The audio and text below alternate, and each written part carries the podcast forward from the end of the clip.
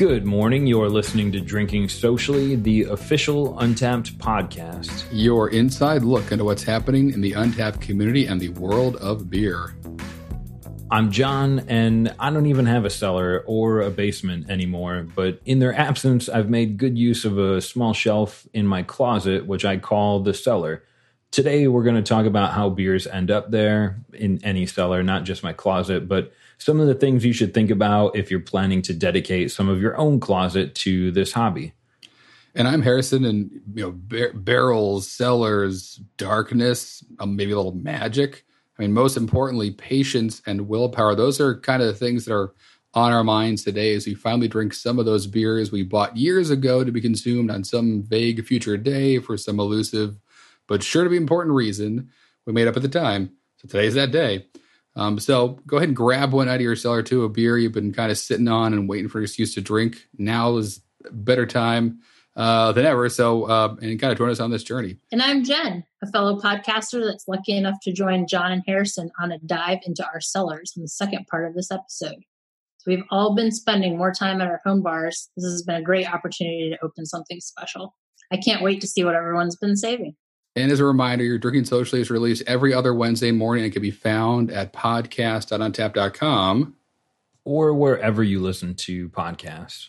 This has kind of become, you know, the new norm. We say it every time we, we do this now, but uh, we're going to say it again today. And really kind of uh, one of uh, my favorite segments too, uh, the weekend catch up, where John and I kind of go back and forth about what we've been uh, drinking, seeing in the beer world on the news side of things. Just kind of keep it casual and, and just yeah, do a quick little catch up. I know John's been getting some pretty cool beers in recently. What uh what'd you kind of come across this past weekend? Yeah, I um I had a great experience with uh, an online company. I know them as Beer Drop and um, it's just I think it's been long enough. Mm-hmm. Uh, I don't know how to say this with couth, I love supporting my local breweries and my local businesses, but it was really nice. Beer Drop was able to send some beers straight from Colorado. They're generally small local Colorado breweries, and I was really excited to get my hands on. I'm going to say karate cake mm. or carrot carote. I get it. I, I, won't say it right, yep. but it's a play on carrot cake from Fiction Brewing and they actually collaborated with Tattered Flag, who's in Pennsylvania. They're a veteran-owned brewery, yeah. And the write-up about the beer, it was it was just exciting as the beer. They wanted to create a something with similar characteristics to carrot cake. Nice. Um, so not too much or too little of any ingredient. They started with a simple Berliner, some Pilsner malt, some wheat, a little bit of oats, and for the uh, air quotes carrot cake simulation, mm. it was hundred pounds of carrot juice, Whoa. dark brown sugar, golden molasses, some lactose, and restrained, thank you, usage of nutmeg and cinnamon, because those two things will carry anything away. But that beer, I remember drinking it. Uh, it was an instant five star for me, it, which which is kind of rare. And it, I drank a few before, but it nailed it, man. It was it was a Berliner carrot cake in a can, and it was it was so much fun to drink. I shared it with my wife last weekend, and I got a lot of comments on that uh, check-in on Untappd as well, which was kind of cool to go back and talk about how how that all worked. Yeah. Uh, what about you, Harrison? Uh, what have you been drinking? Yeah, yeah. So I, I grabbed a beer this weekend that I've heard talked about um, a lot uh, for a couple different reasons. The first thing about this beer that jumped out to me before I had ever had it was its name, and it kind of sent me down this path. It's called Reptar Juice, so kind of referencing uh, dinosaurs and um, you know Rugrats and my youth and all that stuff. So that was so that right away kind of piqued my interest. And then uh, it's from 26 Acres Brewing Company uh, in Concord, uh, North Carolina, and it's a New England style IPA. And it was really good, but something interesting about it that I've, I've kind of keep coming across again and again is it's what I'm. It, it, the, I would classify this as like a starburst beer, which is really just a category I made up as far as it I sounds know. amazing. Right. Yeah. But I felt like I've been having a lot of um like juice for juicy, sweet, forward New England style IPAs that still had some nice bitterness to it, but there was definitely like a starburst characteristic that really couldn't be ignored. I'm having more and more of these. So as I drank this beer, I was like, it, it's it's uh, kind of describes itself as well. It's got mosaic and citra in it, which kicks off a lot of haze and a lot of fruit flavors and uh, oats and this nice hazy orange uh, beer that was it was delicious, but it was it was very starbursty, and I keep seeing that again and again. So I felt like, all right, what am I going to call this category in my own head? And here I am sharing with you guys. Um, I feel like it's happening enough now where yeah, it kind of it's it's useful to to say now pre pre beer each one I have is this going to be a starburst one or something else and and kind of start to evolve it that way. So it was great. Again, very juicy, some residual sweetness, um, and yeah, I, I, really enjoyed it. So uh, only about five thousand check-ins on Untappd. but if you're a dinosaur fan and an IPA fan, maybe you can get your hands on it somehow, trade however you can, because um, uh, it's it was cool and great artwork as well. Um, definitely definitely checked all my boxes. That's I love the idea that it, it, kind of in your head created this Starburst IPA mm-hmm. or New England Starburst category. But I, I, as you explained it, I know exactly what you're talking about. Right. You've got like the New England IPAs taking two different, probably twelve yeah, exactly. different paths. Right, but. I know. There's so many, so much divergence in there right now. It's in that category, and it's really as exciting and new as it relatively is there's also it's also kind of been untouched for a while. There hasn't been um, at least like you have their milkshake IPA and like stuff like that that have been happening. Sour IPAs, sour milkshake IPAs. So there's some variation happening there, but really kind of I think it was I think it's worth looking into the category a little more and highlighting some nuances because there is no as we're kind of learning one kind of New England style IPA and that was just an easy way to do it to jump to just like the Rugrats took me back to my youth. Starburst took me back to my youth. I'm sure I enjoyed them together more than once uh, back in the day, and uh, it kind of was a natural fit. Just popped right in my head, so it was it was good. In terms of news, I didn't come across a ton, but I know John, you saw a cool story you wanted to share, and this this is great. Yeah, I think just looking for news. You know, we're all probably living in the news, whether you want to be or not. Lately, um, but one article I read, it was nice. It was a, it was a, it was an optimistic article, and it it comes from Goose Island Brewery, namely their Chicago location. Mm-hmm. But what you know, the sentiment behind it, I, I love. They've effectively kind of taken the ice cream man business model, right, and built you know this this Goose Island van and you can kind of place your orders. Um, and I think they were even playing like ice cream truck music for a while, and they drive through the neighborhood. And as long as I believe the ruling was you have to place your order from their app mm-hmm. um, or place your order ahead of time, so that they won't just like w- drive down the street throwing beer yet. Right, it's not right. that perfect of a world yet. Right. Um, but that I think is uh, I love seeing uh, or hearing about uh, breweries that are able to kind of pivot uh, their business model and and do this, which is which has got to be uh, helping make life a little bit easier. And and realistically, in any in any normal that we live in, the world where an ice cream truck can deliver me a four pack of, of beer right on my front porch, that's that's great. I, I, I hope to see more brewery is able to kind of get a little creative and inject some fun into the world that we all live in right now. Yep, definitely could use a little more fun. That's what I thought of when you told me that story. It just seemed like a, yeah, kind of like a nice, yeah, light-hearted thing that, uh, yeah, that that, but who who couldn't use more of that? That's uh, that's great. That's awesome. And so the beer that we're about to review is not the product of of an ice cream truck delivery, but I was really fortunate enough uh, that Harrison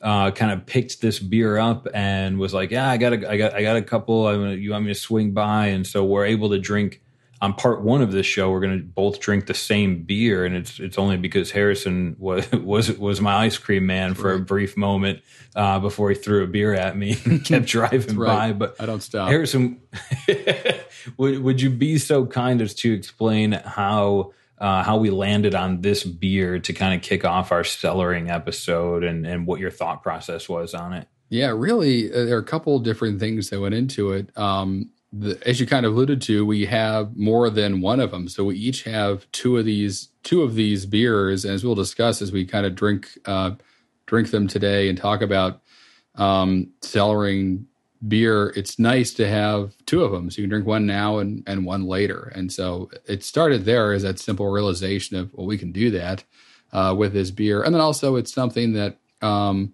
we feel, uh, you know, it won't be impossible to to find. It's, it should be out there and um, and you should be able to get your hands on it, which is, is, is great too. Um, something we're obviously trying to consider. It's uh, more fun to drink along um, uh, than it is to go, man, I wish I could get my hands on that. Um, so those are really kind of the two driving factors, if I remember correctly. Although, was there something else I'm forgetting, John? Yeah, I remember that discussion, at least fifty percent of it, okay. and I, I, think that was it. is uh, it's it's available. It's sort of if we can air quotes in season right now. Right. This beer, right? And you made a really good point about you know if you can only get your hands on one can or bottle of beer, you should, in my opinion, you should drink it uh, if you're going to start cellaring, and we'll touch on some of this mm-hmm. uh, thoughtful education uh, as we kind of drink through this beer. But yeah. I love, and it kind of propelled what what you know the the beer cellaring episode that we're doing right now, but also we're we have an extra can of this beer that we purchased at the same time that's going to sit on my closet shelf that we're going to do another episode yeah, on next year right. and we, we'll be able to kind of draw back to the tasting notes from this episode and how a year in my closet changed it or a year behind harrison's cows changed right. uh, changed the beer a little bit. right bit. what happened i know this is going to be really cool to have today's right episode easy to look, look back to and listen to next year when we crack open beer number two of this and say, oh, that's right. We were talking a lot about coffee last year, and this year it's all about chocolate or whatever it ends up uh, being. So yeah, that's really cool. So let's let's talk about this beer um, itself, and actually, yes, go ahead and yes. start opening them up and stuff too, which is the fun part. Let's go ahead and crack them, and I'm gonna I'm gonna give us the quick quick four one one or whatever on uh, on this beer. Ooh, there it is. Mm. So today we are fortunate to have barrel aged narwhal from Sierra Nevada Brewing Company, which is their um, American Imperial Stout, clocking in at like there we are, eleven point nine percent ABV, fifty IBUs. If you were with us in the From Russia with Love episode, you know these Imperial Stouts can really get up there um, in bitterness. So great um, to see that. And from Sierra Nevada, um, they describe it barrel aged narwhal is our deliciously dark imperial stout aged in Kentucky bourbon barrels.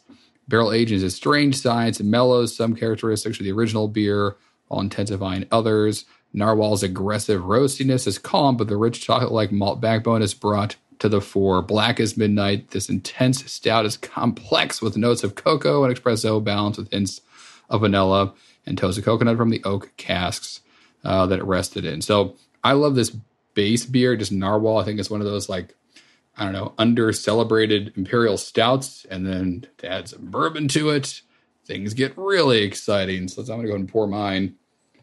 We'll get into this. I have taken the liberty of pouring mine while Harrison Ooh. ran down the spec sheet on this beautiful beer. And it the nose, the nose without getting it too granular, it just man, that's a beautiful pour, Harrison. Yeah, you know, um, as I can see through the Zoom through the Zoom chat, that's gorgeous. Right. Um, thank you, John Scholl, for the clean beer, clean glass right. episode in episode nine. That was that was something I took to heart. Uh, I couldn't go out locally and buy uh, special detergent, but Amazon was really helpful. There you go. Mm. Uh, the nose on this beer. I get I get like Easter dark chocolate candies. Like right. it's yep, yep, yep. I'm getting what I get is like vanilla, coconut, chocolate. It's that man. You know, I don't know if this is accurate, but I'm going to say it anyway. I feel like when you bourbon barrel age a really well made imperial stout, bourbon it, there's almost like a universal that toasted from the oak kind of vanilla coconut thing, it like jumps out right away. Um, and I've I've had that experience from multiple uh, bourbon barrel aged stouts, and this one greets me again with something that a familiar surprise, if you will. Didn't know exactly what to expect. Obviously, I had a good idea, but this thing is just like taking me to a lot of different places right now. Yeah, I'll agree with that completely. I mean, effectively, it's it's the same sort of flavoring that whiskey mm-hmm. uh, sure. goes through, or bourbon goes through, uh, sitting in those barrels. Uh, right. I'm gonna I'm gonna get in Let's here and it. take a little taste of this Yeah, guy. In there.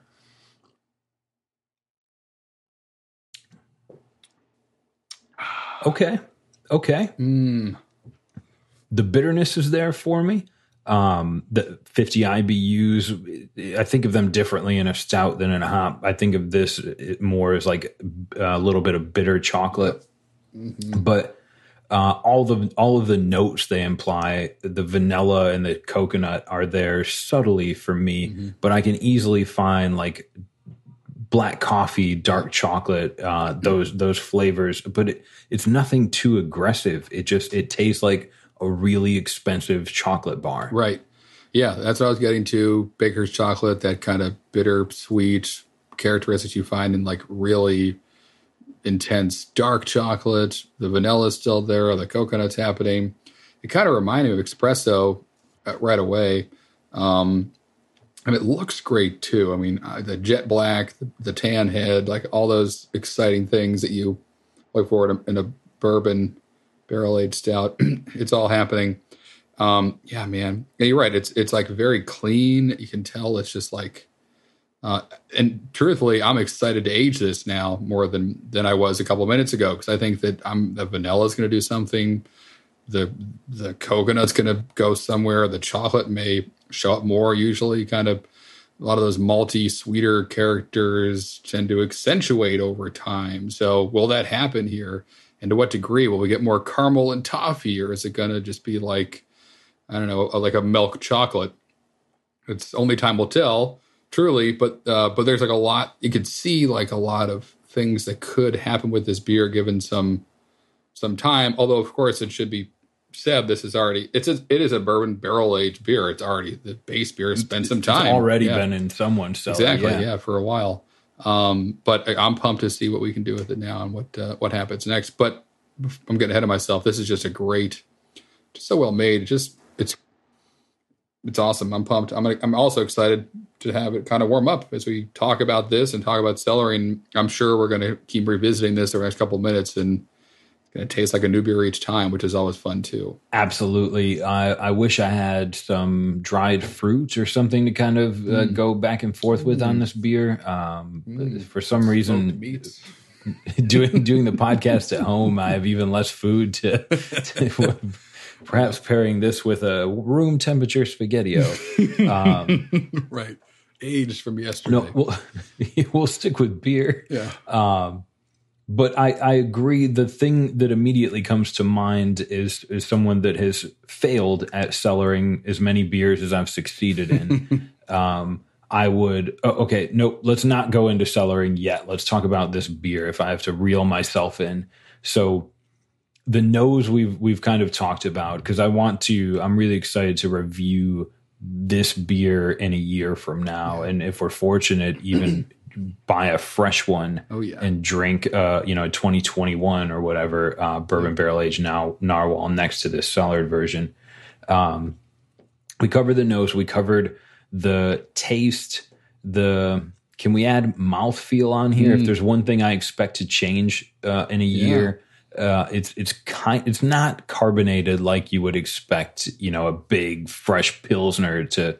throw off these big co2 bubbles but it has I mean the the mouthfeel on here it gives me somewhat of a clean finish. There's a little bit of life in this beer Mhm. um, as I kind of like swirl it around trying to pick up some flavors, sure and I would expect that to dwindle comfortably uh, a- a- after a year. I'm I'm hopeful Yep, and I if we could only fast forward. Yeah, and John alluded to me doing an aggressive pour to kind of knock some, use the CO2 that's in there because you're going to lose a lot of that. You'll lose all of it barrel aging it, and you can obviously carbonate it when you're packaging this beer, which they for sure did. And I'm trying to figure out if they also can condition the this beer in particular, like they do almost all their their core range. Can't tell, but um, but yeah, kind of use that CO2 that is in there. It's definitely yeah lower carb than yeah big old pilsner that's kind of looks like champagne jumping out of the glass um, with big bubbles. Uh, but use that CO2 to just yeah carry the aroma. So definitely give this thing a nice aggressive pour. Um, and it's in terms of what's going on with it on Untappd. It this uh, so a couple different obviously variants of it each year that it comes out, but we're seeing about 41,000 total check-ins, 36,000 uniques, more than a thousand this month, um, which is great too. I believe it comes out, and I could be wrong here, but around like the beginning of the year each year traditionally comes out. This one was canned in late December, um, which is pretty cool. So already sitting okay, so it's already it's, it's been sitting around a little bit, not not to its not to its detriment at all. Um, there's there's one thing as we kind of look at Untappd Harrison. There's the barrel age narwhal beer that you can check into, and then there's you know the 2019, 18, 16, 15 variants of those beers. Yeah. We were talking about this a little bit before we started recording. Um, for me, if I haven't checked into the base beer the OG, the barrel aged narwhal without a year on it, that's always the first one I check into. Yep. Do you have a, a, a, particular set of rules you go by for stuff like that? Yeah, I, yeah, I do. Or if it's like if I if I drink the beer the year it was released, so like I'm drinking barrel age the 2020 version of barrel age narwhal, I'll just check in to barrel age narwhal, knowing that my is going to have a date on it and, and all that stuff, I'll be able to see. If I was to check into like the 2018 barrel age narwhal today, then I would select that variant, knowing that that's going to be the only way for me to know, unless I noted in the check in notes what year um, that beer is that I'm was released that I'm actually consuming. So if it's the same year it was released, regular check in um, to kind of the yeah not a variant. But if I'm drinking something from the past, yep, definitely grabbing that year's specific beer and checking into that one. That's kind of my like loose set of rules there. I, I, think that makes logical sense. I always try and like a, avoid checking into the the quote unquote wrong beer mm-hmm. um, on Untappd, And in a situation like this, especially with ageable beers or, or, beers that are released every year, you'll see that even on the label sometimes the 2016 version. Mm-hmm. Um, so checking into or, or, choosing which way you check in. There's no right or wrong, but uh, but hopefully it serves you well yeah. Uh, as you check into your beers and go back to reference them. So yeah. this will be a case where I want to leave a very kind of uh, real beer review on my check in if I know I'm going to come back to it in a year and kind of compare those tasting notes. True.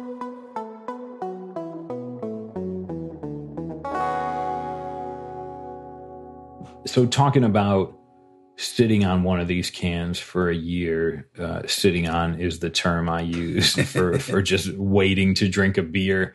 Um, a couple of questions, Harrison, and just kind of looking around the Drinking Socially Facebook group, or some questions that people have asked me over the years about cellaring your beers, especially if you're if, if you're kind of new to craft beer, or new to the hobby. The uh, some of the questions in no particular order I just want to run by with you, Harrison. Yeah. What would be so? What would be initially? This beer uh, is in a can this year, mm-hmm. so um, I find that exciting. What's the big difference in cellaring something in a bottle versus a can? Sure. Yeah. So there's a really kind of a common misconception out there, although I, I feel like uh, maybe not so much anymore, where like when a beer becomes skunked, becomes kind of goes bad when it becomes it goes from being hot to cold to hot to cold, back and forth again and again, and that that somehow ruins the beer. In reality, during the brewing process, you're constantly doing that in the cellar. It's you're dropping temperatures, you're raising them, you're dropping them again for various reasons. So temperature, while important, uh, is not nearly as scary or as, as detrimental to a beer as light. Light is really the number one thing, and oxygen you want to keep out of the beer. Um, and we'll talk about oxygen though uh, with an asterisk in a little bit. But um, but yeah, so can obviously it's like a keg; it's sealed off completely, so you're not going to have to worry at all about any kind of light getting in there and breaking down any of the flavors, the quality, any of that stuff. Which is yeah, it's great. I mean, that's that's awesome to have essentially a small keg you can put in your fridge and not have to. That's one thing you won't have to worry about. So I'm also excited that it's in a can this year. Um, I think that'll. I, I wish I could have both, like a bottle and a can of the same year, and do that whole comparison. no such luck, but definitely pro can in this and not worry about metallic off flavors, things like that. That's just not something um, you're really, you don't really need to worry about. Oftentimes, if that's something you're concerned about, it comes from drinking it from the can and you're kind of like smelling the can to shrink it and you're tricking yourself into thinking there's some kind of metallic taste in in the beer when it's just you also smell the can. Pour it into yep. a glass. Pour it into a glass.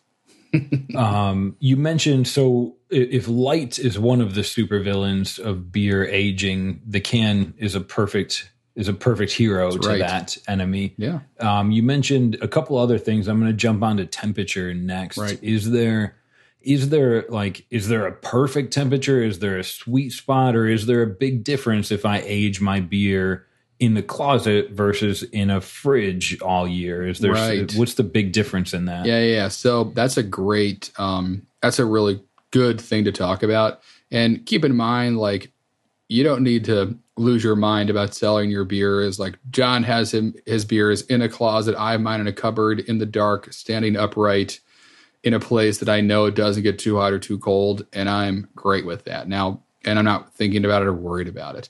Uh, now, if you want to kind of take it to that next level and talk about cellaring temperatures, usually around like 50 to 55 degrees Fahrenheit is like that that sweet spot. Something cool, not cold. You don't really want to keep your beer if you're cellaring it in a refrigerator. Refrigerators are designed to keep food dry and um, and keep moisture out. And if you have something like a, a beer that's corked and caged, uh, you may run into drying out the outside of of that cork. The inside of it that's actually touching or facing the beer has its own humidity, so it won't really be impacted too much by that. But you could still run into issues if that cork is you know not great or it's an older beer, um, things like that. So don't want to keep it cold. And then hot, yes. Things warmer it gets, the faster the aging process is kind of going to take it, take its take into effect, come into effect. So you don't want it to be warm either. If you can, but again, basements are great. Attics, not so much. Basement be better. Um, cupboard, yeah. Some are dark. Some are it keeps constant temperature. Um, I, I was we really kind of it's it's funny makes sense that homebrewing rules like when you're starting out and you don't have tons of equipment they usually tell you like find a closet in the inside of your house the one that's like not touching an outside wall to put your beer into uh, knowing that you know, could you could see more fluctuation in temperature if you're up against an exterior wall during the summer or the spring when it's you know cold in the night and warm in the day. That's stuff you want to kind of avoid um, but yeah, I think like I had mine forever in the top of an attic or a top of a cupboard, rather. I had one in the, in the basement for a while, and now I'm behind a couch. So um, yeah, 50, 55 you can, but really just try to keep it constant and don't let it get too warm. That's really, I think that's really cool advice. It it makes it possible for anybody to try this hobby don't get don't let it get too warm or it'll go too fast don't let it get too cold or it'll go too slow mm-hmm. and mainly try and avoid that fluctuation try and mm-hmm. keep it in a in a medium balanced spot just like a good beer exactly um to, so a couple other on the high levels you mentioned oxygen and i think mm. this is kind of th- this may be uh, out of some of our hands um, but if i had to ask you a question pointed at oxygen in in beer storage, like cans, regular cap bottles, cork and cage bottles. Is there is there a way to mitigate the damage that oxygen will do to my beer as I'm as I'm cellaring? Sure. It? And so to be clear, the kind of this is like a Trojan horse scenario. A lot of the times, the oxygen people think like maybe I'll have a bad cork or the cap won't be sealed well, and that's how the oxygen gets in the oxygen's already in there. Every beer you drink has what's called dissolved oxygen in it, which we refer to as just DO uh, in the industry. And um, you want to keep that as a brewery like below 500 parts per million, 300, 200. Um, so keep that low, keep that low as possible um, because as your that beer ages or if it gets too warm, that oxygen will leave the liquid and sit on top of the beer inside the bottle still and start to impart some of those kind of cardboard like off flavors oxygen can impart on a beer. Now, something we haven't mentioned yet, um, which plays into uh, effect here, is that really when you're cellaring beer is a nice kind of ballpark to uh, on AB, the ABV side to look at is things that are above seven percent. And when you talk about beers like imperial stouts or that are like twelve percent or ten percent or higher, a lot of the that can protect you, protect the flavors from some of the off flavors that oxygen imparts, which is mostly wet cardboard is what you get there. Um, if you're lower than that, though, it'll probably be more pronounced. So it seems to be easier to have a lower dissolved oxygen number in cans as well. Um, at least we found that in canning, it was just easier. It just was easier. Um, so that's also the reason why I'm excited about this. It really is a, a, great vessel, the can itself. But yeah, oxygen. It's probably it's in the bo- it's in the beer already. It always is, um, and you want to kind of keep that in the the beer as, as long as possible. Being cool will help that, help it stay in the liquid. That's phenomenal. And if you're listening to this to learn, even if you're me, you're going to go back and replay Harrison's answer like three times just to capture all that info. To, yeah. But right. most of the oxygen that we battle when we're cellaring beer already exists in the beer. Right. So um, ABV is a good is a good, and that was something I'm glad you brought up. Mm-hmm. Um, higher, greater than seven percent is a safer thing to age than less than seven percent. Yeah. Mostly, here's the last question I want to ask you on cellaring, Harrison. Twenty five percent of every beer is yeast.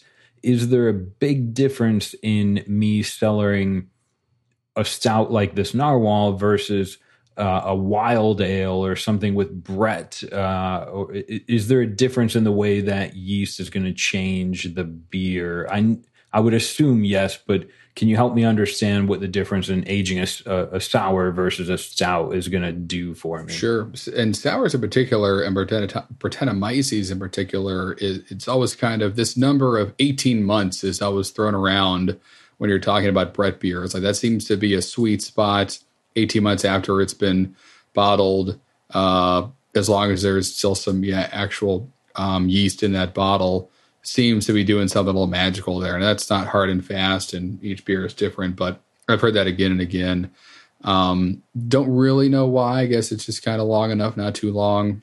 That that just seems to, to work out for that that yeast where it's not turning it to apple cider vinegary or horsey or whatever. Uh, wild ales are tough. Spontaneously fermented things are are tough to predict once they're in the bottle because that yeast really will react way more to temperature changes and to light than if there wasn't any yeast in there still. Uh, but that also makes them really exciting, and those are my favorite kind of beers to to age. Are the ones that are that still have yeast in them because it will change over time. And that was we've spoken about before, but that was one of my favorite parts of using Beer Advocate uh, is that you could get on there and type in the beer you had, and there'd be a thinking about drinking it, and there'd be a forum in there, people saying like, "Yeah, I, I guys, it's great right now. Now's the time to drink it. If you have, you know, Rodenbach's Grand Cru from 2007, open it up. It's it's gonna knock your socks off." And so you could find that and be like, "Oh, I do have one of those," and jump on it and, and enjoy it. So when there's yeast in the beer, it's going to change more, or it could change more than if there isn't. Um, that being said, like again, I'm, that's not the only factor here. I mean, when you're talking about aging and cellaring beers, a lot of things are going to change. You know, overall bitterness and the kind of um, it's going to decrease. Well, same with like fruity or floral esters. If that's something you're, you know, if you have a Belgian beer, that's expected. Those things will start to go down. Spices seem to start to increase to a point and then also plateau.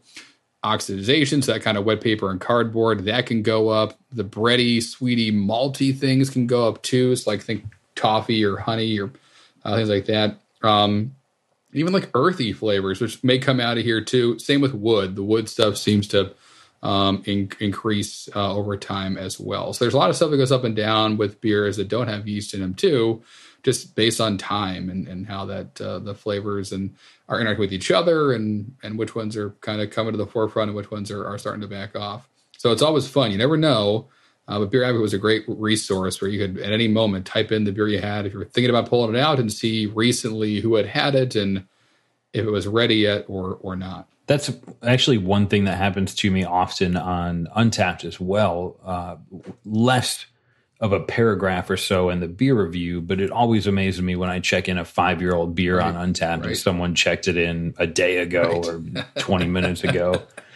Um, those of those of you that have listened through uh, the cellaring guide from Harrison, uh, re-listen to it. But a recap would be seven percent or more ABV. Keep it at a moderate temperature. Cans are better than bottles because light is the bad guy, and everything else is science uh, with a little bit of magic and darkness. So the ultimate, the uh, the ultimate advice, I think, the best advice I could ever get or give for cellaring is buy two, drink one today, save one for next year, so you have something to compare it with. Right. And send Harrison a Facebook message and tell him that we want to do a, uh, an episode on off flavors as well. Because mm, I think we got close there, but Exciting. that that would be that would be beneficial. And speaking of sending Harrison a message on Facebook, let's cut in for a quick social media update yes. uh, while we're all here together. There's been a couple of cool things that have been happening in the Drinking Socially group on Facebook. We've gotten a lot of new members. Some of it's because of the badge, some of it's because of all the untappd live events, but the group is one of my favorite places to exist on Facebook. And just some highlights. Uh, first off, yeah. big shout out to Alexander Gates. He actually made an untappd quiz and shared it with the Facebook group, and then I shared it with Untappd. It's it's a quiz on historical Untappd badges, and it is remarkably difficult. So I'm not going to share my results. I'm not going to ask Harrison to share his, but Alexander put together a great quiz on there. A couple other posts. Uh, more recently, Michael McKenna on Facebook. He didn't know we were recording this episode, but right. he just recently shared a picture of an 11 year old Dogfish Head 120 minutes. That's that's nice. probably the beer that introduced cellaring to me, or something with a real high ABV. Yeah he remarked that it did have some brown sediment in there and wishes he would have got to it maybe three or four years earlier. But that's the nature, I think, of cellaring. Yep. Uh, Mike, thanks for sharing the picture with us. You get about 50 or so likes on there, a couple people asking questions.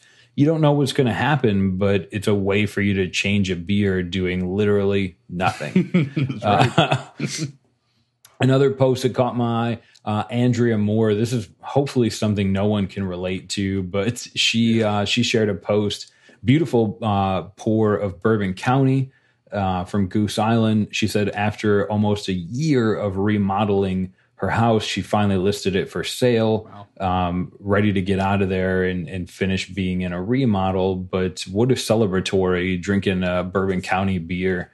Um, Awesome. That's there's nothing wrong with that. That beer is always kind of impressive. Yep. And then the final update from the Facebook group comes from Ryan Anderson, who uh, kind of posed a question to the group. And this is I want to ask Harrison as well. Uh, his question verbatim: Do you guys post a picture of the beer that you're drinking to prove that you really checked that one in? Uh, if if if so, I have more pictures of beer than I do on my Instagram. um, so uh, I, I, agree. I think I always take a picture of the beer for my check in.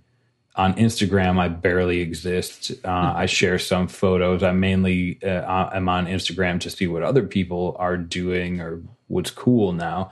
Uh, gosh, so aside, aside from my 37 years right. in learning Instagram more and more every day, uh, Untappd's a great excuse for me to take a picture. They're never good, but I do. I subscribe to that. I take a picture of my check-ins, if anything, so that I know. Maybe someone might call me out on it, but mainly so that I know where I was when I drank that beer and did I actually tag the right one.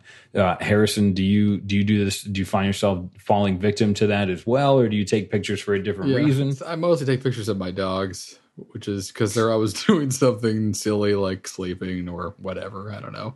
They're always there next to me. Um, I try. I mean, I try to, especially yeah, the can art's gotten me excited, or it's a beer I'm really excited about. I actually, I, I probably go through like waves of it where even waves within a night where if I'm having three or four beers, the first two may get pictures of the can and the, the pour, the next two beers might be dog pictures, and then we'll move along.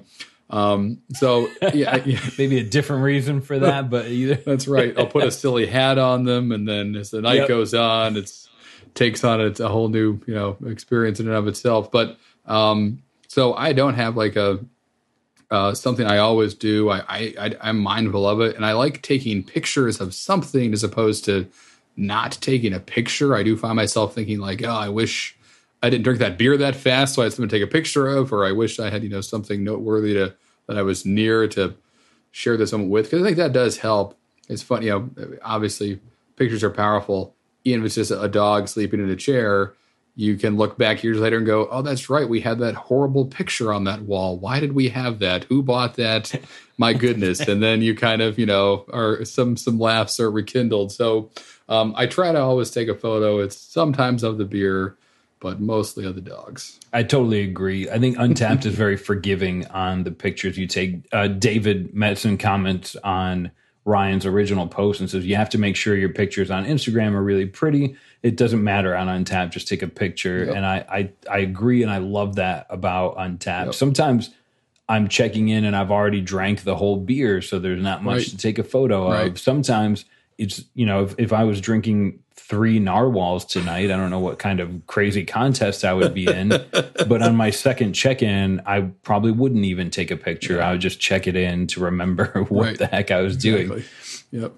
Um, that's awesome. But that's the Facebook group is is an amazing resource. There's a lot of people. Obviously, you know, we brag about our badges and our check-ins and our beers, but it's it's it's become so much of a bigger group in the year 2020 and I'm I love that the community is is it's it's just it's a very positive place to hang out and talk about beer and learn about beer and share some of the things that, that's going well for you and beer in your city. It's, it's, it's a positive group. And I love that about the, the many members that have grown up in there. Yeah. Um, and kind of on the tune of social media, let's cover something a little bit more broad spectrum Harrison, what do we have coming up in terms of untappd for social media and the company as a whole? Yeah. So if you've been following along, I hope you have, um, with untappd social media, you've seen the phrase or the image or heard talk about untappd TV. And it's really something John and I are a part of, really focused on, as well as, you know, Greg, the co founder of Untappd, and the team here to just get the, just take, you know, take some time to talk to some of these industry leaders and, cool, interesting people that kind of cross paths with Untappd and beer and have them share their stories. We've been doing that right now twice a week with virtual happy hours every Thursday um, at seven Eastern time, and then sessionable Saturdays at two thirty uh, Eastern every Saturday, where we have different guests each week. And uh, just had Garrett Oliver on uh, from Brooklyn Brewery. And actually, he helped to produce the beer John's going to have in a couple minutes in part two of the episode. Greg Koch from Stone is coming up on May 9th, which will be a blast. Obviously, a trailblazer and someone who has, you know, tons of great stories. So that'll be that's what I'm I'm looking forward to. And then tomorrow, um, May 7th, if you listen to this the day this that came out, Em Sauter, uh, who created pintsandpanels.com, which is a really cool site where she talks about beers and has kind of beer education comics that she illustrates and illustrates some of the reviews of the beers she's had. Uh, it's a blast to, to take a look at. If you haven't, pintsandpanels.com, check it out. She'll be on with Untappd's own Rob Brink. And Rob is the man behind so many of the kind of great things you think about when you think about Untappd. A lot of the images, design of the app itself. He made the Drinking Socially badge. He made a lot of my favorite badges. So uh, Rob's awesome and has a pretty cool story too. So he's going to be on tomorrow, May 7th, um, kind of just giving us the. Uh, uh, the download on all the cool stuff we're working on and uh, at Untappd here on the design side of things. And you know, you don't need to keep tuning to to this section of the podcast to hear about Untappd TV. You can just go there whenever you want. I mean, there's there's uh, new segments all the time. Untappd.tv. That's uh, all you need to remember. It has, and you can watch it live there. It'll be live in the app across a bunch of our social media. It's really kind of amazing what we're doing. I think it's it's pretty cool from someone who is behind the scenes, just seeing you know where where we go next and, and what we're doing and the conversations we're able to have I couldn't agree more. It's been amazing to see, you know, for so long kind of working in the industry and see Sam Calagione on Untappd.tv yep. talking to Greg about projects that Dogfish has doing and Greg Koch coming up yeah. uh, this weekend. So it's been really cool. Uh, big shout out, secondary shout out to Rob Brink. Mm-hmm. The Drinking Socially badge is beautiful. Thanks for all the awesome work you do making Untappd a more pretty place to look at. Um, even though my my check-in photos will never live up to your standards. We're going to take a quick break to hear from our sponsor, but stay tuned. When we come back, we've got Jen from Tales from the Cask. Um, Jen's got a huge amount of information about the beer, the brewing industry, what happens kind of behind the scenes. And she's going to pull a beer out of her cellar and we're all going to drink some some beers that we've all been sitting on for the last couple of years. So uh, stay tuned for part two of the episode, and uh, look forward to catching up with you in just a second. Want to show off your love of Untappd? Check out our online store and pick up Untappd branded glassware, shirts, sweatshirts, hats, more, depending on how hot or cold you are. Go to store.untappd.com and enter the coupon code podcast when you check out.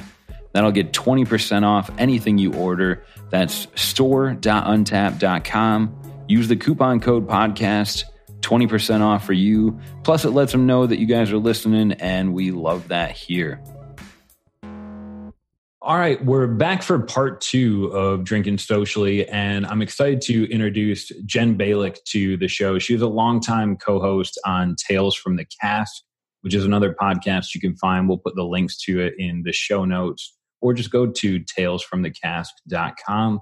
When she wasn't busy with that, she was also the beer uh, kind of brand and marketing manager for distributor here in North Carolina. So, Jen, welcome to the show. We're going to ask you a couple of questions, but I'm really excited to also drink a beer with you.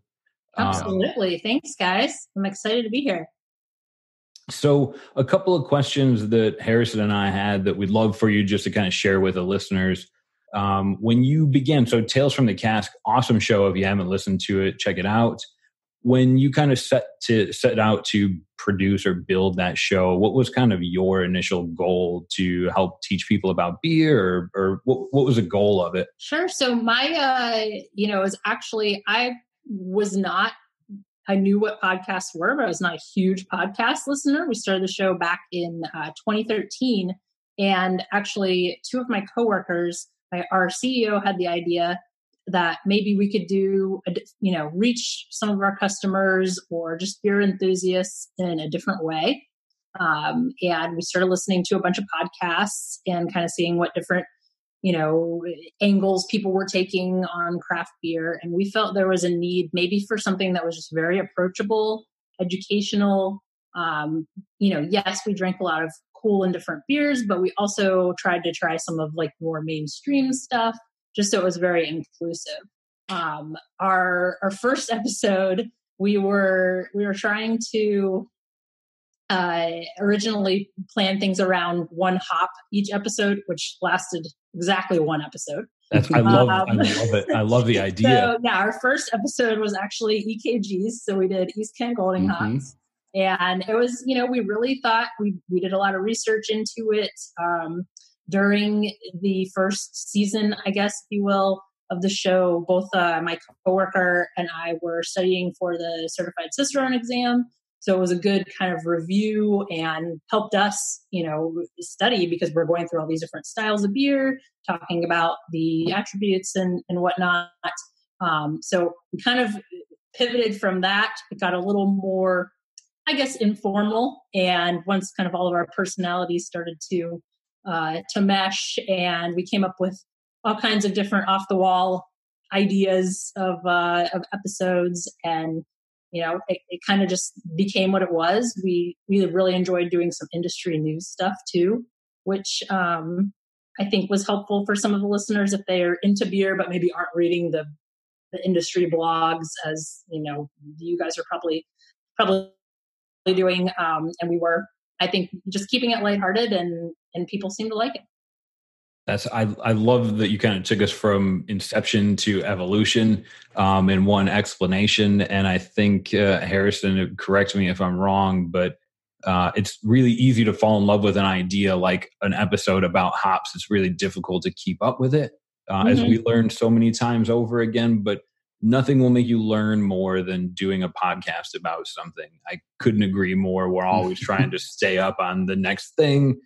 Um, you did kind of reference uh, early on when you were creating the show some coworkers and can you kind of tell us then this is when you were working at, uh, at a distributor as well or uh, i guess technically a, a beer or alcohol distributor yes so i worked for a distributor a pretty large distributor in uh, central north carolina we did cover the whole state but our, our core market was the uh, the triangle area which for listeners that are not from nc that's kind of the uh, where all the the colleges with the basketball. Mm-hmm. um, Accurate, yeah. uh, the, the, Tar Heels and uh, and NC State and Duke all in that area. So um, we cover this area or that area, and I worked there for almost 15 years, um, and had several different roles there. But uh, my last role was the brand marketing director.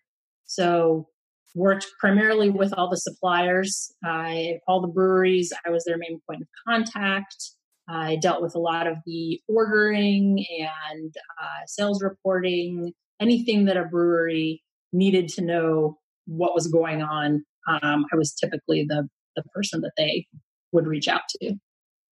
That sounds way more uh, detailed or involved than I would have initially. You're not just sitting around drinking beer all day.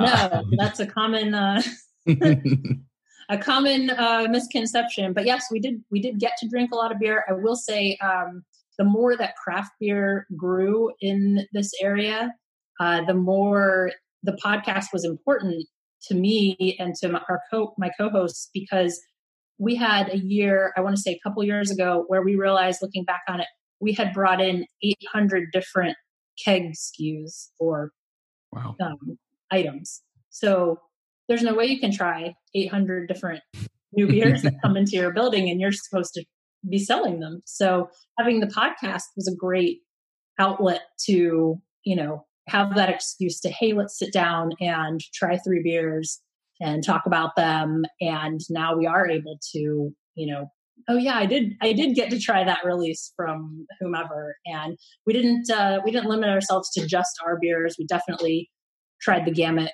um, you know, local, national, international. Uh, it was not just the beers that we were selling. That's I, I love that story, um, and I can I can echo the difficulty of trying 800 beers per year. although there's I know there's some untappd users listening that are that are like, nope, I could do that in a half a year. Right. Um, especially those of you in Moscow. Right. Um, but I think I think that's important, and I appreciate that it wasn't just the beers you distributed. Uh, without getting too granular, because we've got some awesome beers to pull out of our uh, respective cellars. But uh, one final question, Jen, before we dive in, you'd mentioned drinking some of your beers and some of the beers that weren't yours, and from a distributor standpoint, uh, like can you explain really quickly especially for those uh, for those listeners that are overseas kind of how that works or or how you guys get uh, a brewery to work with you sure absolutely so it um, beer laws in the us are uh, very complicated so i won't get mm-hmm. too involved with that but uh, essentially we're on the three tier system which happened after prohibition so that means uh, breweries have to sell to a wholesaler who then sells to the retailer. Um, overseas, there are still um, tied houses where you know you go to a bar. There've been plenty of them, and they have one brewery beer, which is awesome.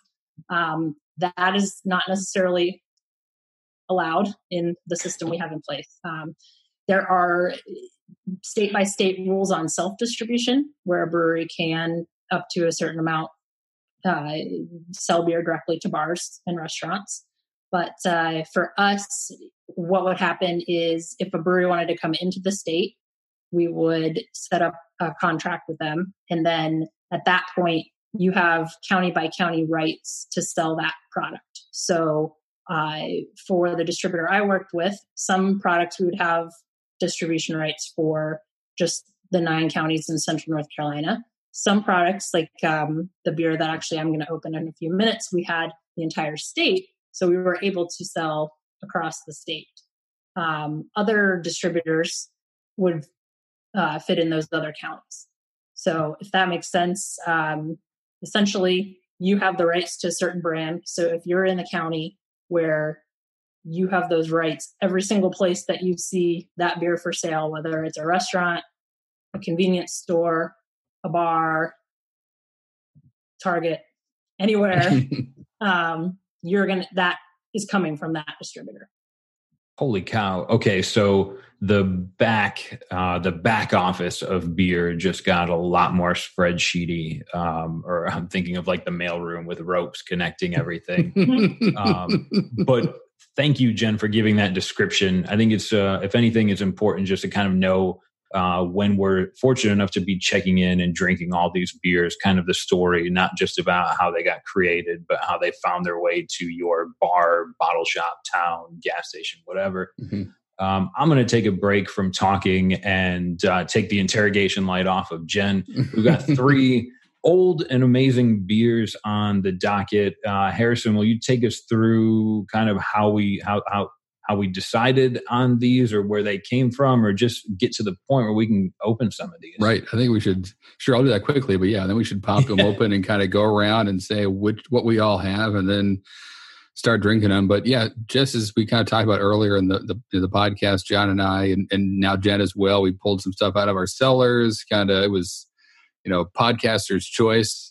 Beyond that there wasn't much rhyme or reason to it. We kind of picked something we all wanted an excuse to drink and grabbed it today. Uh, some of us may have some stories behind it, um, but really, you know, I'm just kind of excited to see what happens next. You know, we kind of talked about earlier. It's you know at this point, you know, you don't know. this beer has been around. The one that I have has been for about six years. You don't know if it's good, bad, great, weird, different until you open it. So this is kind of this Christmas morning feeling of what's about to happen next. So um, I want to I want to get to it, but let's so let's start, I guess, yeah, and, and, go ahead and we'll start with Jen. You can tell us what you have and go to John and we'll, yeah, start cracking these things open. That's what I was looking for, Harrison. Thanks for assigning order.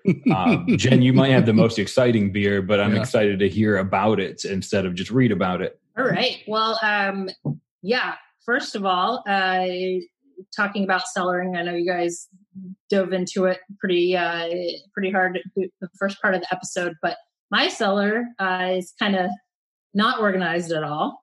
But, um, you know, I've been lucky enough, I guess, that I've had a lot of relationships with breweries over the years. So I have acquired a decent amount of stuff. And, uh, you know, I, I flipped through a few things and was debating you know, do I keep it local? Do I go like really crazy and, and off the wall? And and I thought the one that I landed on um, would be fairly well known, but still kind of a, a fun one. Um, so I went with the AleSmith Barrel Aged Wee Heavy, and this is from mm-hmm. 2014. Um, AleSmith, San Diego Brewery, they're very, very, very well known for their barrel aged beers. Uh, Speedway Stout is probably incredible. I would imagine yep. the most checked in from that brewery on Untappd.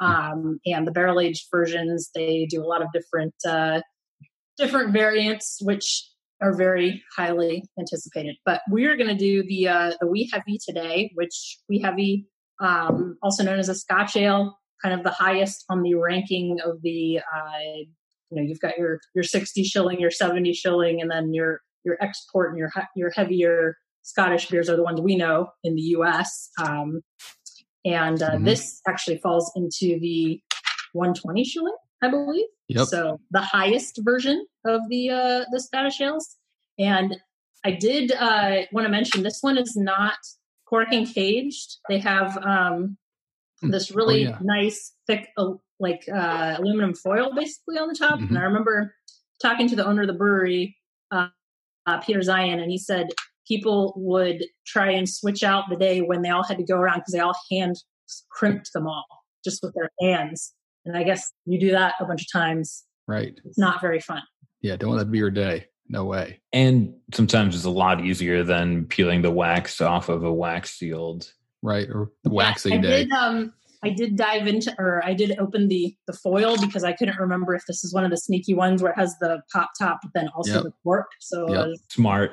Yep. making sure I wasn't going to need a wine key, which probably would have resulted in me just opening it before we got started. Also smart. I Yep. won't lie and say that Harrison and I have had to do that a few times. Mhm. Um, that pours out nice though. Yeah, it really um it's still got a pretty nice head to it. It's um a nice kind of caramel colored head. Ooh, it's it definitely has that, you know, plum kind of raisin stone fruit smell to it. Oh man. It's um I don't know. No oxidation that I can Wow. detect. So obviously that's uh one of the main culprits of cellaring is oxidation or um, that papery kind of smell. But this is, I don't know, it's tasting pretty rich. It's definitely got that. Um, this beer, I've had uh, a couple iterations of it, and one of them was a port barrel aged version. Yes. And to me, this has kind of a, a port character to it already. So I can imagine the port, you know, it goes Right. extremely well with it. This is this is a bourbon barrel aged. Um, but yeah, I, AleSmith is great at doing the kind of sneaky. You know, this is a ten percent beer. I could probably just sit here and drink it with no problems. Um, it doesn't have a it's it's definitely mellowed out it doesn't have a lot of the booziness which is i would say a benefit of uh cellaring a high abv beer not having that really you know heavy alcohol flavor so i'm i'm calling Agreed. this a Cool. winner cool. That's great. and it's six years old. Uh, I think anytime you open a beer that old and it's not bad, uh, that that's for me. That's my standard of what what are winners. Right. Sure. Yeah, that's an easy that's an easy one. it's still good beer. Still good. All right. John, what are you what are you working with? What do you got? And I'm excited about this one too. Yeah, so this one is uh, a favorite of mine from Brooklyn Brewery. Uh, we just had Garrett on the Sessionable Saturdays with Greg uh, this last Saturday. Um, so it made me think of this beer that I've been saving for a little while. And honestly, in this particular beer's case, I've been saving it just because it's in such a big bottle. Mhm. Um, so it was it was cellared by mandate more than anything else. It's eleven and a half percent Brooklyn's Black Ops. It's been released year over year for at least ten years, if not more. Uh, I like that they'll actually put the bottled on date right on the label. Uh, my dogs, however, dislike the fact that it's a cork and cage. Uh, Yeah. so we'll, we'll hear how we'll hear how live this one is here in a second. Yep, Ooh, Yep. great. uh, that's beautiful for Yes. this one's a 2017 i should have Yes. introduced uh, so three years in the bottle three years on my bookcase this is such a beautiful bottle i left it out to it got a little bit of lights i know harrison talked about that as a bad guy but we'll see how how poorly i've done with this one but it's pouring out better than i expected this is a bottle re-fermented beer Mhm. usually makes me feel a little bit more comfortable sitting on it Yeah, for sure. Oh boy. Ooh, the nose is more licoricey than I remember it being when I've Mm. drank this fresh before, but maybe that's a nice addition. Yeah, get in there. Oh, this is so good. Nope. There's absolutely nothing wrong with this beer. If you can get it and drink it fresh, it's delicious. If you can get it and save it for three years, it turns a little bit more. This is incorrect, but a little bit more pudding like. um, Mhm. In the Right. it's it's just kind of it's bottled at 70 IBU, uh, which I know we covered in our Russian Imperial uh, on how sometimes a stout can be bitter different than an IPA, but three years later, most of that bitterness is just gone, and it went from kind of like a baking chocolate into more of a Hershey's chocolate. Pardon me for the reference, but this is absolutely stunning. Um, I'm excited to keep drinking along with the three of you, and also excited to see what do you got over there, Harrison. Yeah, so I'm going to jump right into mine as well. So I chose something from 2014 as well, a Big Bad Baptist from Epic Brewing out uh, of Utah, and they do some really cool stuff with how they um, how they um, catalog their beers. This is technically release number 33, and that's labeled on the side of the bottle, and it says visit epicbrewing.com for more info. So I did, and they have a really uh, detailed system. They don't release this beer uh, yearly, so all it is a 2014 release. It's not the only beer uh, the only only big Bad Baptist they released that year. Um, so they do it just by release number. And when you click on the release number on the website, it tells you all about that specific beer, when it was brewed. They have a couple different brewery sites, so which brewery actually brewed it, what's in this version, because Big Bad Baptist is a little bit different each time they make it to kind of highlight the hops they used, especially stuff. They have some Novo coffee and cacao nibs in here as well uh, which is is really neat. But I thought it was a really great way to do it, where you instead of wondering about what is in this beer and what makes it different, you can just go right to the website and it's all cataloged out. So that was exciting for me, and really kind of shows you they are very well aware of people cellaring their beers, and they have a little system in place for it where you could put it in a, your closet and forget about it and, and everything about it, and then log online and, and refresh yourself when you actually want to drink it. So I'm going to pop the top. Ooh, yes and there's some CO2 in there as well. So that's that's always the first thing I look for and hope for. Ooh, wow! And it definitely there's a bunch of bourbon kind of jumping, caramely notes jumping right out at me. Let me get this little vigorous in the pour. Get some free the free the aromas. Ooh, hmm. I like how everyone's drinking out of kind of a normal sized glass too. Yeah, that was kind of a conscious decision. I wanted it to just like I didn't want to trap anything. I, I want to get the aroma kind of cruising right away, at least to start. Wow. So like a lot of coffee, a lot of co- like like espresso. Ooh, that is fantastic. But it doesn't have that bitterness. It's just like the coffee up front. Um, and then like the wood is coming a little bit more. This is yeah, bourbon barrel aged.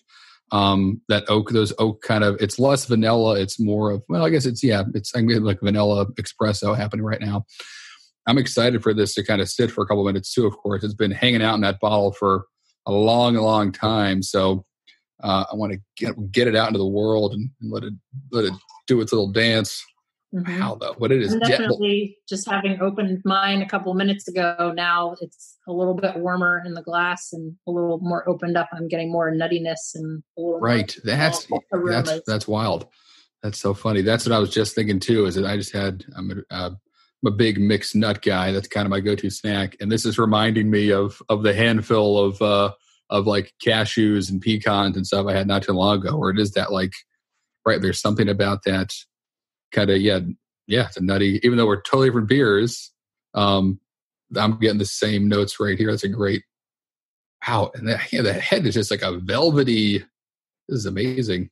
It, I'm just watching Harrison sway this beer back and mm-hmm. forth. Um, I know. His via really has nice head retention. Mine's kind of. uh I know. Wanted to get. No, it's, it's, I, I can swirl by it. Mm-hmm. So with you guys, your beers are twice as old as mine. Um, I'm super impressed, especially here in uh, Harrison popped the cap on his how much yeah. uh, mm-hmm. CO2 was left in there. Oh, that's great. And uh, drinking them i want i want to drink them so so i'm already sad that i'm not there tasting them with you i know this would have been a perfect episode to not be uh i know right distancing cool. that would have been, yeah that would have yep. been amazing we yep. would have to have some cheese and some smoked meats and some other things to help us kind of cut through the uh the the density of these beers, but that would have been even more fun. The the one drawback to a cellared bottle share is I think everything's always like greater than nine or ten percent. Right, uh, it gets massive fast. usually stouts as well, so like there's not much relief coming.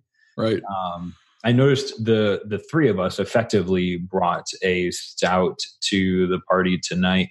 Is there for you, Harrison, and you, Jen? Is there a reason? Uh, you think people generally try and, and put a stout on the shelf as opposed to many other styles? For the cellar? Yep. Yeah. So for me, um, it really, I mean, we kind of talked about this earlier, but the imperial stouts lend themselves to that, you know, being higher in ABV. That's step number one is you want um, something that's going to be more a little higher in alcohol. And also, as he spoke about on the Rush Imperial Stout episode, like the reason a lot of these imperial stouts are so hopped is, you know, that's true to the style. Hops are preservative um, they make beer last longer, but it can be kind of harsh and intense if you're drinking a 70 or 100 IBU stout fresh to let that kind of the bitterness die off and let the other kind of floral or earthy characteristics of those hops still hang around uh, with time. I think it I think it benefits the stout itself. Um, so those are kind of my two highlights for why stouts I think age well. There's also they're complex and they do of those flavors, like especially if it's barrel aged, where the wood should start to be a little more pronounced over time. Some of like the the heat from the booze, as as Jen said, that's going to go away, and it's going to allow other flavors to to kind of come to the forefront. But as you've kind of said a couple times tonight, it's nice to have a comparison beer, to have you know a newer one, an older one, to do verticals. I mean, that's where things get really exciting when you have a beer from this year and last year and two years ago uh, to see what that that same beer does, what time does to it. That's always a great learning experience, and I'm sure we'll we'll do one eventually. But um, stouts overall, I mean, I think they just lend themselves to age because they're going to change a lot. Uh, what about you, Jen? Yeah, I was going to say that that would be the number one thing would be to you know try something fresh or as soon as it's released, and then see how it changes over time. And as you mentioned, the the stouts and you know the the darker, heavier beers tend to pick up more of that barrel characteristic, or they might change. Maybe they were very vanilla forward and some of that has died off, and maybe you're getting that nuttiness or that um, more raisiny characteristic mm-hmm. a little bit later as they've been as they've been sitting. Uh, what I've noticed that's been pretty cool in the market recently is some breweries are releasing something that they would typically have done in the 750 or 22 ounce format in a four pack. Mm. And at that point, you know you've got your four your four beers and they're still the same fantastic beers but you're able to try you know one or two now and then or try one now and then try one next year and one the year after that one yep. year after that that also um you know to john's point that kind of diminishes the uh the cellaring for only the reason that you don't have anybody to drink it with because right. at that point you can open that 12 ounce beer so i know uh there's been a couple breweries that have switched to that uh, format, and I think that's been really well received. I couldn't agree more. I think any of the breweries that are that are that are making me a twelve percent stout, but also allowing me to drink it alone, um, they're they're my they're my heroes right now. And your four pack uh, idea, Jen, uh, is brilliant. Buy a four pack of Harrison and I just drank barrel aged narwhal, and it came in a four pack, so it kind of sets you up to start cellaring if you want to jump down that road. Mm-hmm. Uh, something you alluded to earlier, Jen, you were talking about when you were a distributor and AleSmith was coming to North Carolina. You had a kind of a story you were going to hint at there. You nailed it. Speedway Stout is their most checked in beer on Untappd. But if you haven't tried the Wee Heavy, uh, hopefully so this spurs you to check it out. But I'm I really I'm really excited to hear the story you had, Jen. Yeah, so we um when I was a distributor, we actually launched AleSmith uh, in 2014. Um, so shortly after this was uh, released, and my uh, our VP of sales is a huge imperial stout guy. So if uh, he was just having a beer, he would have like every beer that we're having tonight, just as his making dinner and dinner. Wow. You know, just he just loves that's his style of beer, which is yeah. which is great. It's a expensive habit, but right. um, so of course we're talking to AleSmith, and you know we're talking about what what beers we're going to bring in for the launch, and he's like, "Well, you got to send the barrel aged Speedway Stout bottles," mm. and they were like, "Well, we don't send those out. You know, they don't right. leave the state. They don't maybe they go to a festival, you know, once a year or whatever. And he managed to convince them to uh, to send us just a few cases of uh, this beer, the Wee Heavy, and then also the barrel aged Speedway Stout, which uh, was a very hot ticket item. Obviously, um, once we got launched and and up and running with AleSmith, who makes fantastic IPAs, mm-hmm. and you know they're in San Diego, so of course oh. you've got that whole vibe going um, as well.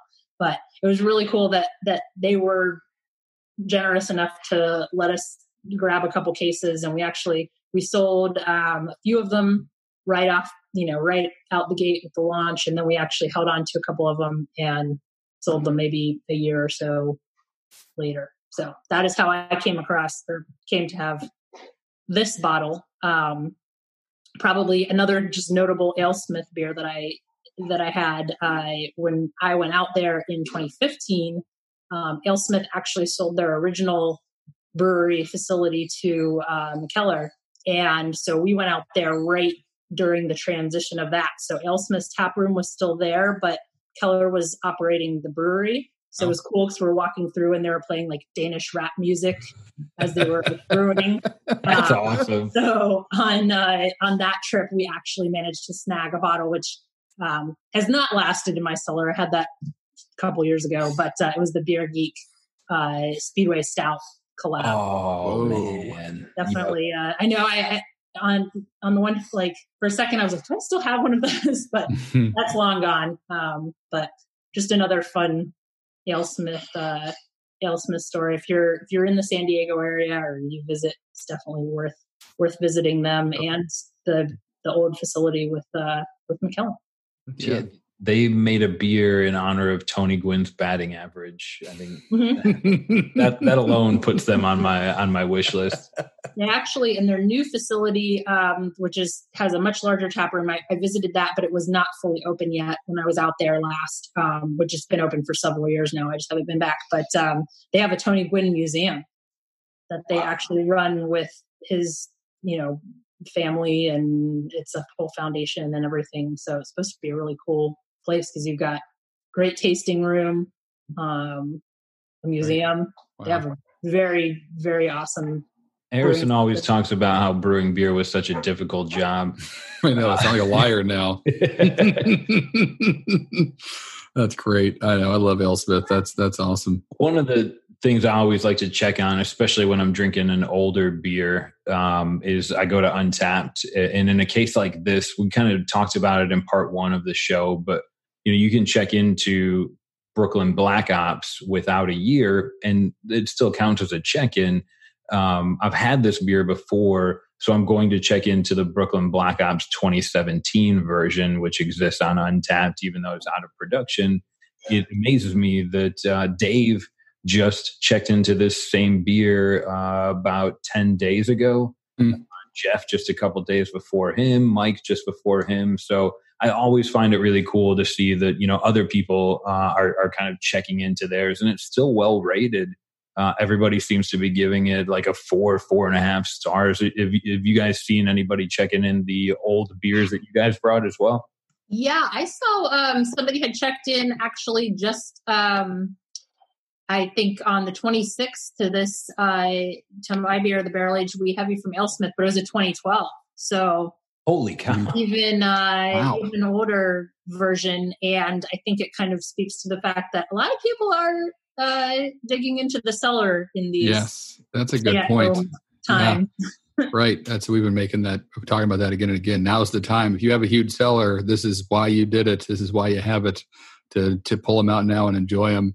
I found something similar. I looked at uh, the number 33 release for Big Bad Baptist and uh, just about a month ago, David F had one saying digging deep in the cellar tonight, 2014 bottle holding up well, um, which is great. And then like a week before him, Norman had one too and, and rated it very highly. So Yep. Yeah. Just as uh, as as Jen said, people are jumping into the cellar, and uh, and I'm not alone here in checking this beer recently, which is uh, which is cool.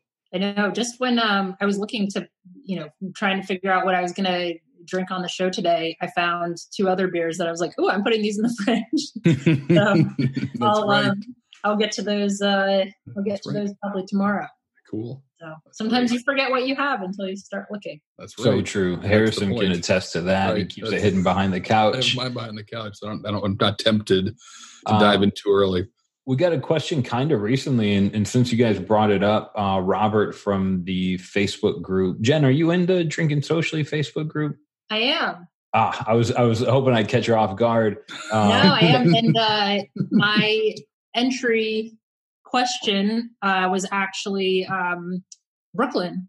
So that's kind of oh nice. Uh, Yeah. Your first You first craft beer. What's your first craft experience? I think Right, something right. like that. Yep. I, I went to college in New York City, so um, Brooklyn was kind of my first experience with uh, not the uh, macros and imports. That's awesome. Uh, maybe we'll throw Jen proverbially under the bus later, and I'll organize a Q and A in the Facebook group for you guys that didn't didn't get your Yeah. questions answered. But That's a good point. Robert asked one earlier, and since we're on the well, we're not on the topic of staying at home, but since we're all staying at home while we're recording this, he asks, um, you know, I've never really been much of a heavy drinker, but I find myself, you know, having a glass of beer or whiskey almost every night now that we're all kind of quarantined at home. Or I say we're all, but in this case, the majority or a lot of people are uh, quarantined at home or stuck at home. Um, and Robert brings up a good point. Do you find yourself uh, without you know having to leave to go to work or go get groceries? Do you find yourself drinking more, or is it is it kind of changed and you find yourself drinking less? I'll open it up and say that easily I'm drinking not more in volume, but more often. I don't have to Mhm. drive home after work, so it's really easy to just open up a bottle at five o'clock or something. Uh, what about you, Jen? Um, so I have been attempting to. I, I already, obviously, working in the industry, was you know probably a, a couple beer a day kind of person. I mean, it's you know it, it's what what we do. Um, I have been trying to at least get myself to five or sometimes four, but Mhm. tried it. Usually, if it's after four, like four o two, Right. Like okay, In the I can I can have something now, but I, I think I'm with you on the maybe not so much in volume, but earlier and more often. Right. Um, yeah, that's definitely. And you know, if if you look at grocery stores and, and sales, I think the majority of uh, people, at least in this area, are definitely with us. Yep. Yep. Stocking up. Yeah. I'm in the same boat as you guys, probably uh, drinking, you know, probably eh, almost every night, but having a beer or two and, and around five. And that's been great right now. To drive home, that's kind of your day is done when you, you know, walk away from your laptop. And that's, that's my commute now is the five feet from my laptop to my beer fridge. Mhm. Um, so I've, I've set my desk up well. Um, I, I will tell you though, what's kind of changed habit wise is I used to be, my kind of standard was mm, two times a week on the way home from work, stop by local bottle shop, grab a six pack or so and like work through that until it was gone and then go back and do that again. Now though, I'm buying with these delivery options, I'll buy a case at a time and really stock up. And so I kind of have a bottle shop in my house, which is amazing. so the, the routine is still there of let me stop somewhere and grab a beer. The stop is just con- is already in my house. Uh, but I thought that was kind of interesting where I'm talking up on multiple of the same beer now, which I really don't usually do. I'm definitely there's so much to drink out there. And sometimes I almost feel silly buying like an entire six pack, which is not that much of a commitment. But now I've definitely kind of changed that, changed that tune a little bit because it's just easier to uh, to get kind of more things at once. Because of course I'm not going out nearly as often as I as I was. So that's been interesting. I think um, the ABV thing too, for me at least, because I, I was used to, you know, meeting people out for a beer at the end of the day. And, you know, whether I was at a brewery or a, a beer bar, um, you know, you look at, you're like, okay, well, I'm probably going to have 2 Mhm. So I would never order probably the barrel aged stout Right. because I knew I wanted to have something else. Yep. And, you know, you're, you're driving. So Right. um, for me, I'm like, well, it's five o'clock. Maybe I'll have that barrel aged stout. That's right. Not. I love it. That's great. I think I can agree. I I've changed not just my habits, but what I drink. Um, I I drank through a whole twelve pack of the same beer. Much to Harrison's point, that wasn't something I was always trying to grab. Uh, as Jen kind of referenced, sometimes there can be eight hundred new new brewery items or beer items in from from her distributor, and then there's seven other ones in the same. It's impossible to keep up but you always kind of tried to, or I always kind of tried to, and now I find myself going for that nostalgia, and Right. like I'm I'm ready to drink a 12 pack of Sierra Nevada Pale Ale again. Um, and every time I do, I realize how amazing uh, those those beers of yesterday are, if, if I can say that. Well, they have the retro packaging, so I know. it is a I beer of yesterday. That's right. The Thanks for 1980 saving me. packaging. Um, one more question before we roll on to I- I've got a, a would you rather geared up in in relation to this episode, but before we move away from cellaring and drinking these beers uh, as socially as we can, um, uh, if you have one, great. If not, we'll get as close as we can. But one of the talking points I wanted to touch on is cellaring a beer that goes wrong. Um, whether it's within or without your control. Do you guys have an experience of a time you drank a beer that was maybe cellared in a bad way or too long or, or, or something like that? Just so uh, when it happens to everybody listening, they don't feel like they're the only ones to have made a mistake because I have plenty of them.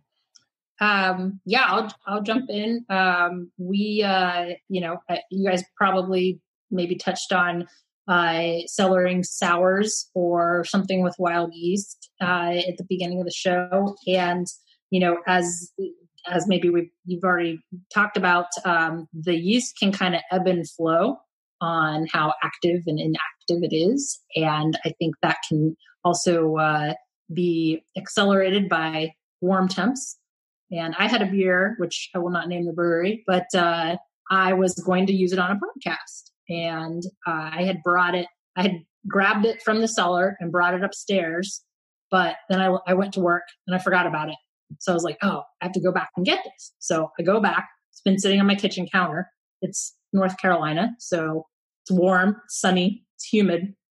I picked the beer up. It was a cork and cage and it exploded in like the fire hose like around the kitchen wow. um yeah and very very violently so that was uh that was probably my worst experience with the cellared beer um i tried Yeah. to clean it up the best i could i did not get to try the beer um but yes it was even you know a week later i was just finding little you know Right. Spots on the top of the microwave and like the back Wow. of the cabinet and it Right. just absolutely geysered on me. So that was Yep. that was uh, probably hilarious if you were just watching it. Right. But, If, uh, if you would have had it on so much fun to TikTok. clean up. Yeah. man, oh man, oh gosh, yep. That's the that kind of beer too. Luckily, it didn't happen in a brewery. That happened to us. That reminds me of a story when I was at Neshaminy Creek when a we brewed a sour beer. We put it in the fermenters, and the had had a mixture of our kind of house blended um, uh, yeast we use, bugs we use for uh, for wild ales and spontaneously fermented stuff, and the, as it was being transferred one day, the seal on the racking port part of the tank like came apart it, and it just shot it's pressurized just like shot all over like an episode of guts just shot all over the floor like it was nickelodeon slime in an in our cellar and luckily we had really intense cleaning practices so just covered the whole thing in quat which is like an intense industrial food grade cleaner um, and had no problems any other beer. Uh, but that like nightmare of like, oh my god, this is beer spilling, and it's a scary beer you don't want to spill, all happening at once. Um, made for quite quite a lot of colorful language, and then quite a lot of cleaning very quickly, and and got away unscathed. But uh, at the moment, we're all kind of like, well, did we just destroy all the beer in the cellar by doing this?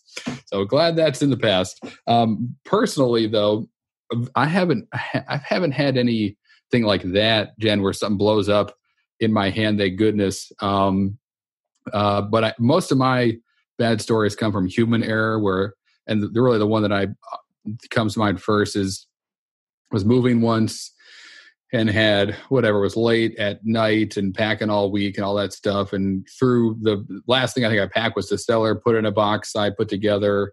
Next day I'm moving it and pick it up and uh, all the beers just fall at the bottom of the box because I had like just poorly taped it, didn't double tape it, didn't grab from the bottom, whatever it was, and just like shit. And I lost probably like 15 bottles. And I didn't even, I think I was I just had it up so high. Obviously, a box in front of me. I just kind of felt like some vibrations, and then heard glass shatter. I had no idea like what was going on until someone's like, "Oh, oh, uh, yeah, don't look." And I like felt my socks wet, and I was like, "No, no, no! All the beer has been destroyed." So that was a bummer because that had been kind of probably the peak of my like cellaring, if you will, where almost every time I bought a beer, I bought another one, and that was one of the bigger boxes they were in. So never got to try a lot of beers that I had my sights set on. But again, that was in the past. That's why I keep cellaring and just don't put it in a poorly constructed box. Just be better than be better than I was. Learn from me. There's not an easy way to follow that. I was just expecting like, oh, and it tasted horrible, but uh, no. Jen ruined her kitchen. Yeah. Harrison ruined a brewery and a box full of beers. Um, the story that comes to mind for me was it happened during a hurricane and it we kind of had to start opening some of our cellared beers because whenever a hurricane happens you lose power and it's 95 degrees every day even during the night. Those two things are, a part of a hurricane.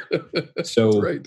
i had just gone to the answer brew pub in richmond virginia and i had some of their crowlers that had to stay cold I had received my first Pliny the Elder um, mm. from a from a accidental mail accident, and um, and I had uh, other like beers that I that I've been cellaring, and, and here now like the temperature in the house is 94 degrees, and everything's just going bad. So I looked at my wife and I said, you know, we can throw these away, and that seems horrid, or we can drink them you know, kind of warm as they are, but that seems better than just throwing them away or letting them explode. So we started with the answer beer, and as soon as we opened the the crowler, it was like an explosion. But we did it outside, Jen, so that saved me that trouble. um, Pliny the Elder, really, really warm. Was a terrible first experience. I didn't check it in. I didn't rate it. But the one that broke my heart the most was we had been saving um, Perfect Marriage gueuze from uh, Brewery Boon, if I remember correctly. Mm. It's probably uh-huh. Yep. The Mariage Parfait. Yep. Yeah. Um, yep. It, That's uh, a fantastic beer. It is under normal circumstances. It, um, it was a small, it was like a 500 ml cork and cage. And I mm-hmm. remember thinking, this one's fine. This is like, you can age this for 20 years. This is going to stand up. It's a perfect marriage. It'll get through mm-hmm. some rough times. And it was early in my career of, of of trying to like sours and i remember drinking that one after the two other kind of poor experiences that i'd inflicted on myself and just thinking like oh man i'm not going to like sours anymore my wife and i are arguing because we're hot and there's no power and the marriage is there's so many implications on this right. beer but um, those are different. Ultimately, if you're going to sell cellar beers for a long time, you'll run into some uncontrollable accidents accidents yeah. You'll sure.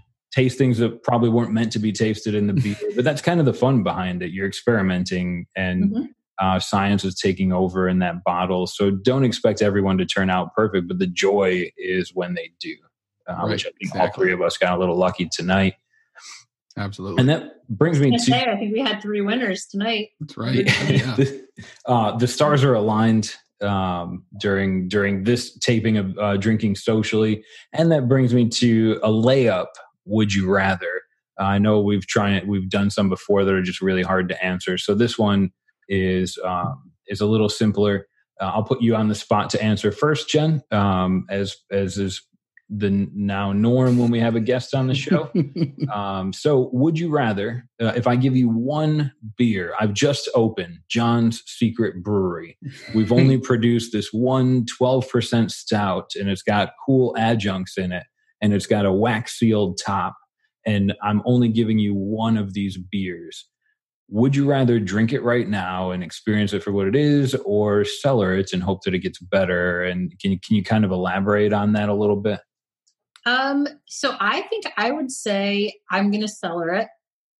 And I think to me, you know, part of the cellaring or the collecting beers or, or whatever you want to call it is it's also about the memories and the experiences that you had and where you got them.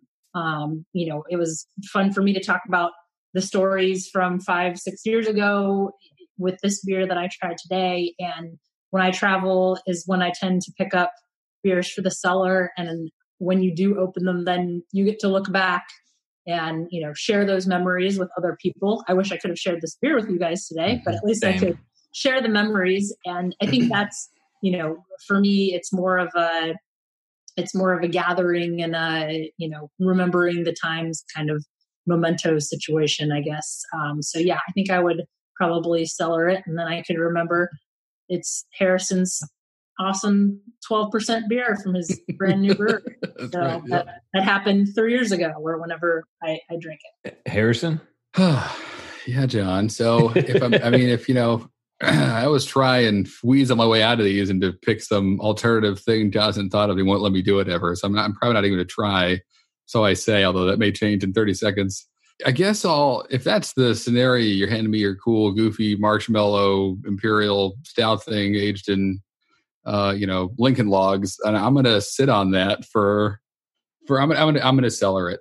Um, I am. And it, it probably the biggest reason for right now is that I'm kind of a victim of my own patterns and habits. And we've had two big dark beers back to back and now all i want to do is drink cellared big dark beers so my mind right now is thinking about what else is in my cellar? What can i cellar that i have that i was gonna drink that i may enjoy more later?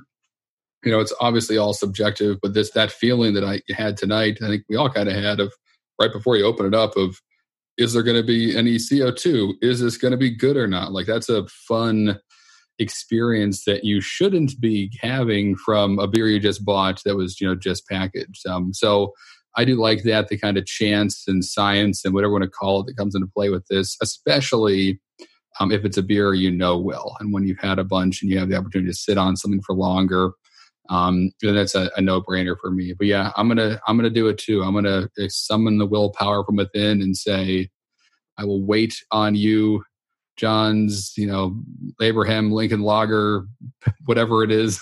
we'll sit that down for a while and uh and then and try it uh next year.